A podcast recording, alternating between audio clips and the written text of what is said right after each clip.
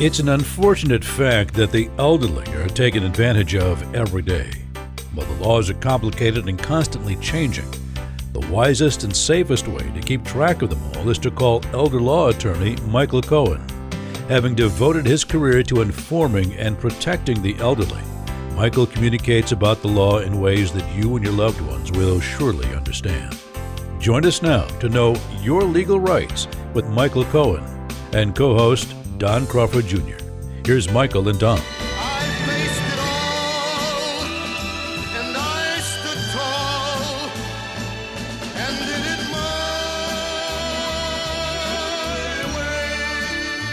Welcome once again to another episode of Estate Planning Essentials, a program tirelessly devoted to protecting your family, your assets, and you and I'm virtually the operative word of the month or year or decade, sitting with Dallas elder law attorney Michael Cohen. Hello, Michael. Hello, Don. How are you doing? I'm virtually very well. Virtually, how are you? it, it, it feels just like normal, right? I guess. Does virtual mean fake now that it comes up? I mean, what does virtual mean? It just means pretend, or what's the denotative breakdown of the word virtual, Mike? I, I think I'm going to have to get to Webster's and uh, ask them. To I don't know what it of means. course, I'll have to do it online, so it's, cause Yeah. it's virtual. exactly. no more books for you. No more books for anybody. But it is the way of the world right now, and maybe forever. Who knows? Um, you're still doing your workshops virtually, and we're doing this program virtually, which means not in person. Uh, and that's probably how we'll continue to do it until further notice. And um, so Michael and I will continue to do the program over the telephone. And uh, so if you hear the dog barking or the postman knocking or something like that, you'll understand why. Uh, at the same time, the quality of the program and the content remains outstanding thanks to Michael's constant self education and his commitment to his clients, potential and existing. And this program will be no exception. And I'm looking forward to it because you came up with a new topic I'd never thought about and we've never really discussed before, and that is how to divide up someone's personal property without there being a feud.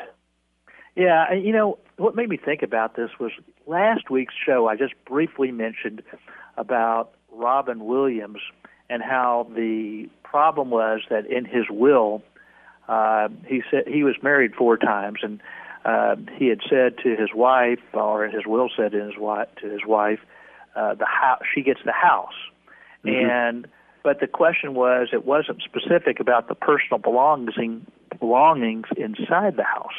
Mm-hmm. And so there was this family feud. It's like a TV show, Family Feud, right? Well, Mhm. anyway, so uh, the uh, there's this big old legal battle, even over things such as silly as her wedding dress because it was inside the home. And so I thought, well, gee, maybe we should talk about, uh, you know, personal property items. Personal property items are things like that are tangible assets like silverware, jewelry, Mhm. furniture, Mhm. artwork, tools, guns, pets, you know, things like that, not not real estate or an investment account or anything like that. So which are easily are more easily uh, divided or can be sold, etc. And so, uh, but a lot of times things are really get personal, like oh, mom would have wanted me to have that or Mhm. whatever, or, and so uh, it gets to be where there could be a family feud over something that seems uh, maybe not have a great um, dollar value, but has a great sentimental value. Mhm. And so, uh, as a result, I thought that's something that's we talk about normally uh, when we meet with clients about when they do like their estate planning on wills and trust, but you know it just doesn't seem like um, it's something that normally people talk about. So I thought maybe we should talk about this today. Great. So the first thing is w- when you have a will or trust, uh, you usually mention well, what we usually do is we actually have it divided up as to your personal property items uh, versus other assets or res- residue. So in other words, my, all the rest and residue goes a certain way, but my personal property items go this way. Mhm. So one of the things that you may want to do for yourself personally is you might list the things that are most important uh, as to what you want to do or want to have stay in the family. So um, this particular item is passed from generation to generation. So I want this um, you know, whatever it may be, it's important to you. That you might want to make a list of the things that are important to you. Uh, you know, a lot of people have most of our stuff is just that stuff. Mm-hmm. Uh, but uh, but there are certain things that are important. So somebody might think uh, their silverware is important, or particular guns are important, or right. even how things are to be done with a pet. Uh, or it could be as simple as last week I had somebody who put something about their beanie babies. So it mm. could be any it could okay. be any number of things that they think uh, were important, and so you write down the things that are important to you, and then kind of start from there. Uh, after you've kind of written down uh, that, then you should have some clarity as um, as to what your wishes may be. Mm-hmm. You know, if let's say you had a son and a daughter, uh, and the daughter thought that all the jewelry should go to her. Well, if the parent says, I want it split between my son and daughter, uh, then there's clarity. uh, it's, you know, so we had that situation where the daughter thought, well, I should just get all the jewelry because I'm the daughter.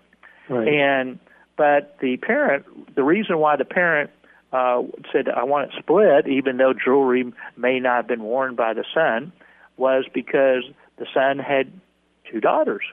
Mm. And if something happened to the son, he they wanted uh, that that that portion of the jewelry to go to the grandchildren, granddaughters in this case. So there was a reason. So if you put that down, maybe if like on anything in life, anything, the more communication that you have, the more clarity you have, more the understanding that people might have and as to why you did it that way. If you don't say something, then that's where it gets into some ill will and bad feelings and things like that. Mm-hmm. Uh, so, so it's and, and you should probably say which specific item. So, if you say, "Well, I want this particular item to go to this particular person," you can do that in a will, or you could do it in a memorandum too. Which we'll talk about that in a second. But so first of all, clarify what you have and how each item is to go is one option that you have. Now you also need to think about what happens if you don't have that item. You know, let's say you sold that item or gave it away prior to the time that you pass, then you need to have something in your will or trust if you specifically mention that property. Mm-hmm. So uh, let's say I give my uh, diamond ring, uh, my diamond wedding ring to my daughter. Well, what happens if you sold your diamond wedding ring or you lost your diamond ring, wedding ring? Uh, what do you? What happens then? Do you say, "Oh, they get the insurance proceeds if I lost it," or do you say the gift lapses? I don't know. Or does it? If you still have it, what happens if that person dies first? Okay, mm-hmm. my daughter predeceased me. Does it go to her, her daughter, or her children? I don't know. You need to say. What about uh, someone um, if they were to inherit that diamond ring can um, the deceased uh, create strings attached, indicating that if you sell that uh, and don't keep it, and then because you see dollar signs, you can make money from it, then it then it has to be returned. Are they able to do things like that? Well, what you could do that um, you can't really say it that way because mm-hmm. once it's there, once it's theirs, it's theirs. Mm-hmm. However, if they got it outright, however, right. if you had it held in some sort of a uh, trust that said, mm-hmm. okay, uh, or maybe you could say, uh, you don't usually think of personal property with a life estate. So you really, a life estate is like when you have real estate. Say, oh, you have a right to live in a home for the rest of your life, mm-hmm. or something like that. But I guess you could have um, trust proceeds uh, that says upon death, if the pro- if that particular, if you, in other words, you put the uh, asset in a contingent trust. Mm-hmm. Uh, if it's sold, then the proceeds go a certain way. Got it. Uh, yeah. Mm-hmm. Okay. So uh, another thing an executor probably should do is, if our, our trustee is after the person passes, uh, they need to secure the wherever the property is located. In other words, let's say things are at the home, so things aren't missing. Yeah, I, I like old movies. I don't know if you remember the old movie. I even watched Turner Classics and stuff mm-hmm. like that. But uh, there was the old movie Zorba the Greek. I don't know if you remember sure. that or not. Yeah, so I remember when somebody died, all these people just thinking that the person had died and they hadn't even died yet came swarming in the house trying to take personal property items. you know, so the vultures kept coming. They were kind of circling, you know, and and then they hadn't died, and then they waited, and then they, when they did die, they, the vultures kept coming back in. It's of like you know it's a terrible thing but uh, but but unfortunately uh sometimes there are people like that who say okay then they're going to take that item. Oh mom gave that to me a long time ago mm-hmm. you know? Uh, and so uh, so the executor or trustee probably I say trustee so uh, sometimes you assign your personal property to your trust. In other words you say my stuff goes to my trust mm-hmm. my furniture my jewelry my all the other tangible personal property items so that now it's part of the trust or if you had a will you know it'd be the executor who would be in charge of the assets, assuming that you probated the will. Probated the will. So you could say that uh, another thing you could do is you could say, executor or trustee, what I want you to do, because I don't want any dispute on who gets what, and there somebody feeling slighted, is to say, okay, I want these certain items to be sold and just divided. It may be something that's more valuable. There was a case I remember where uh, there was um, some Holocaust survivor, and they had some uh, artwork, and they what they did was they said, I want uh, that artwork to be sold because it's a lot more valuable than everything else. So they went to Christie's or some auction house, and they um, uh, sold the property for a you know really fair market value and uh, were able to divide it between the family. Now, it could be if it was something else that was really valuable, you know, that they wanted to stay in the family. Well, then that's something that they had to identify and say who. Mm-hmm. Then you have to say, well, gee, what happens here? But you see here, this this particular case, this item was so much more valuable than anything else that it wouldn't have been fair for one child, let's say, to get something and the others not, unless you kind of uh, gave less. Um, uh, other assets, in other words, to to the other beneficiaries. I mean, to that beneficiary who got the artwork. So, for example, if you had an appraisal, let's say you had an appraisal of something that had uh, was worth more, okay, and said, okay, this is worth X. Uh, in fact, we did this in, quite frankly, when my mom passed. Uh, we had different jewelry, etc., and we got I got appraisals and we had everything valued at whatever it was. And so you say, okay, you can choose this, but then that means you get less cash. Mm-hmm. equivalent. But okay. you, but there's a problem there with that with the uh, with the artwork because if that's something that's highly appreciated, well, I so, I so you wouldn't want to give that during a lifetime because that could be a problem. So you could direct that it be sold, and that would be a, a, a fair thing, and that's an option that people would have. Okay, very good. Um, I, I love the fact that you used the word option because uh, everyone has options in their lives in terms of the kind of estate planning they want to do. And uh, I think the most important option uh, that they have to consider, uh, and they must, I think, pull the lever on, is to attend your next workshop. And my understanding, Michael, is the next one is on Tuesday the 27th at 1 o'clock. Is that correct? Yes, and all you have to do to go to that workshop is to uh, sign up online at Dallas Elder Lawyer dot com. That's DallasElderLawyer.com, or call two one four seven two zero zero one zero two. And uh, what we do at that workshop is we see what questions that people want to know. It's a two-hour workshop, and you just find out whatever it is that you want to know about estate planning. It doesn't have to be about, you know, about your will or trust, or although it could be, it could be about powers of attorney. It could be about Medicaid benefits. It could be about veterans benefits. We don't know. Every workshop is different what the questions will be. We don't know because everybody has different questions, and uh, mm-hmm. it could be something about the upcoming election. Uh, it could be something: how will I be affected? I don't, you know, what what, what laws could change?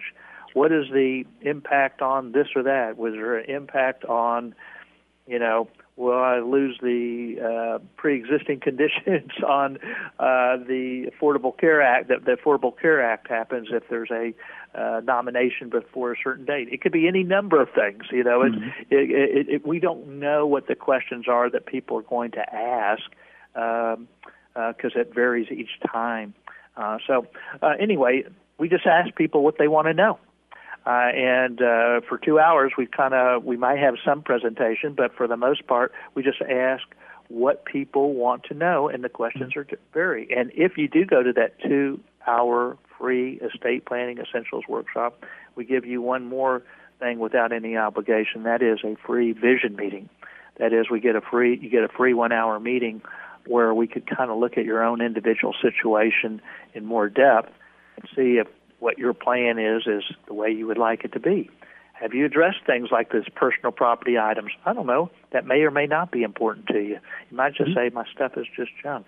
And that's okay, but it could be other issues that are more important. I want to protect, like you said, I want to make sure that something is sold. Where do the proceeds go? I want to protect my daughter or son from creditors or bad marriages or spouses remarrying or what if somebody is disabled or what happens if I become uh, need long-term care. It could be any number of things, and all all we do is ask you, what do you want to know?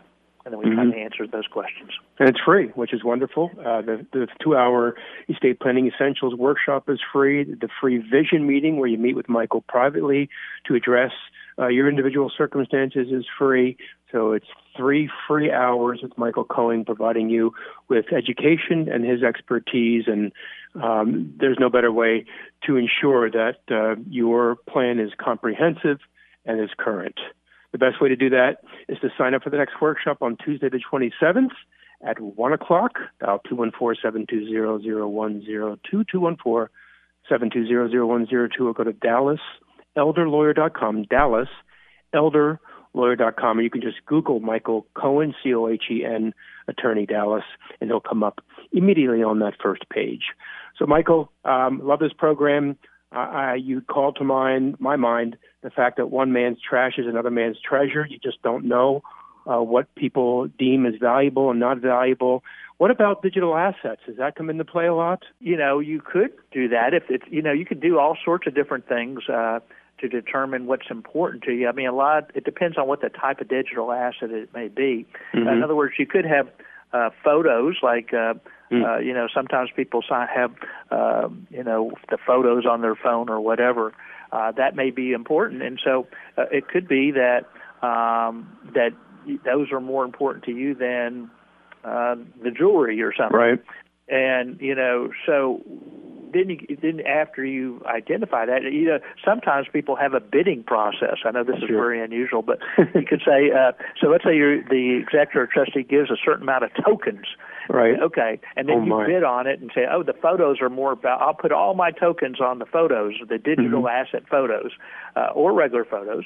And, and uh, of course, that the problem with that is it can get into gamesmanship. It's like playing poker. Okay, mm-hmm. you know, remember, I don't know if you remember ever seeing the show Storage Wars or something like that, where mm-hmm. they some people would bid up the things thinking, oh, they'll use up all their assets right. on the photos, and I'm going to get the uh, diamond ring or something. So mm-hmm. you have to kind of be careful on when you have a bidding process. Uh, right.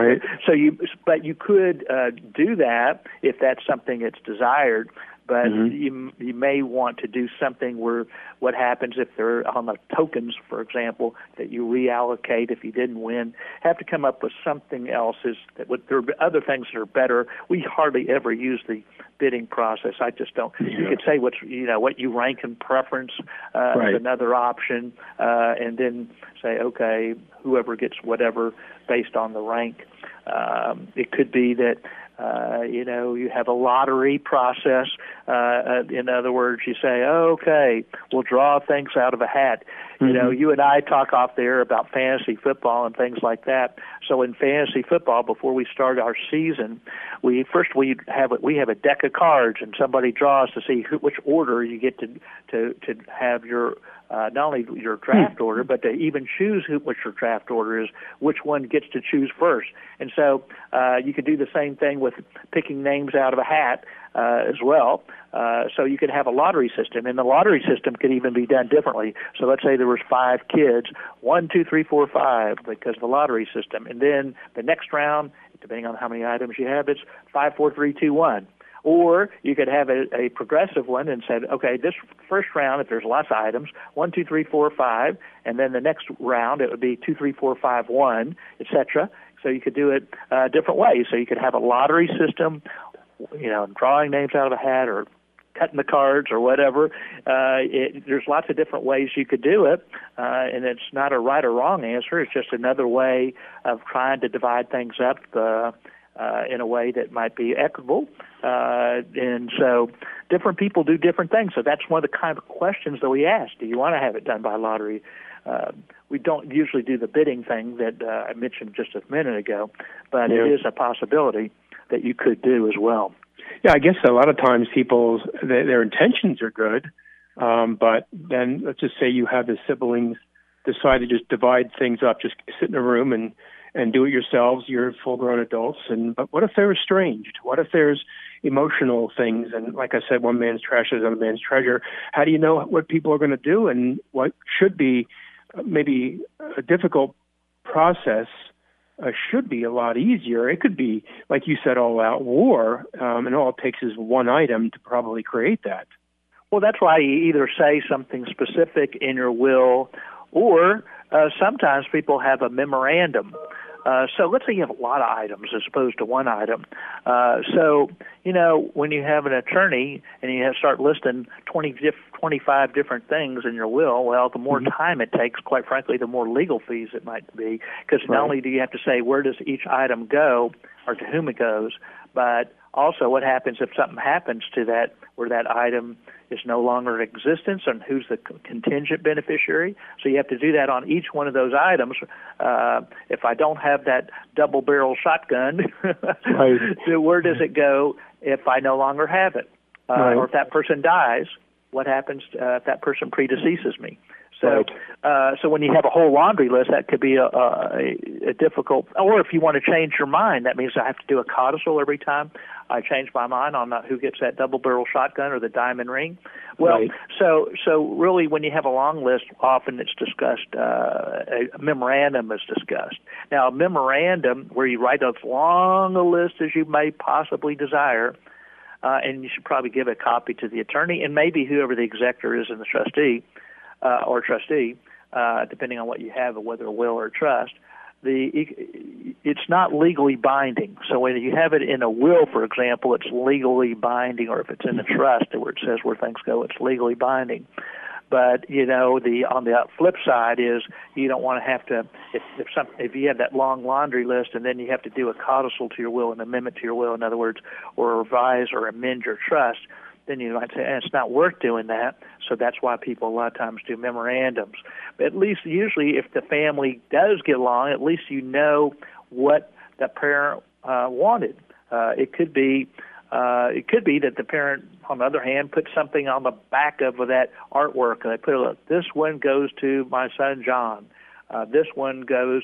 Uh, this piece of art goes to my son Don. Right. Uh, you know, whatever it may be uh, and so that you kind of have a feeling. It may be that there's something special. I gave this person this thing as a gift to mom, and now so I think I should get it back, you know, or something like right. that. Uh, so so it, it could be any number of things. Of course, uh, another way of doing things is to give away the items during life. You know, so now you don't have to worry about it. All right, you get the artwork now. Now, what happens if I kept it in my home though? Well, you better let everybody else know that this is what it is. I gave this to John or to Don, and but I wanted to have the use of it. Now, if I gave it, then there are a few different things that you have, a couple of other things you have to at least think about before you do that. Besides communicating to the others, is to see what the value might be. Well, why does that matter? Because remember, for gift tax purposes, if I gave away uh, a Rembrandt uh, then that Rembrandt is probably worth more than fifteen thousand dollars. And if you make a gift of more than fifteen thousand dollars per year per person in your lifetime, of course, gifts are only done during your lifetime, then uh, then you have a duty to report to the IRS. Hmm. Uh, to the and so to the it doesn't mean that there's necessarily a gift tax. And by the one, by the way, the one who makes that gift tax return is the one who makes the gift, not the one right. who receives the gift. Right. And so uh, you should you should let uh, so you would have to do you may have to do a gift tax return if it's something in particular of value if you give away during your lifetime. And the other thing about that is if it was that artwork and it would let's say it was worth X when you got it and it was worth a lot more when you gave it away, then you also lost the step up in basis. What's a step mm. up in basis? If you keep an asset until you die, often you get this the value is the date of death. If right. you gave it away during your lifetime, then the donee, the one who receives the gift, gets the value as of the date that you, you know, whenever you acquired that property. Uh, so if you got that uh, Rembrandt in World War II, mm-hmm. I think it may have gone up a little bit since then. Yeah, just a little bit. So you got to be very, very, very careful uh, when you do make a gift as to uh, to think about the tax consequences that may occur as well. Excellent information, Michael. Uh, whether you're a donee or donor, um, you have to consider all the consequences, to use another word of Michael's, um, when you lay out your estate plan for while you're alive and, and when you're deceased, um, to make sure it's an ironclad program and plan that you want to be effectuated. You must attend Michael's next workshop, which is on a, a rare day, which is a Tuesday, October the 27th at 1 o'clock. Go to DallasElderLawyer.com, DallasElderLawyer.com to sign up or dial 214 720 0102. 214 720 0102. We thank you for listening to the Estate Planning Essentials program, and we thank you, Dallas Elder Law Attorney Michael Cohen. Have a good day, Michael. Thank you, Don. You too.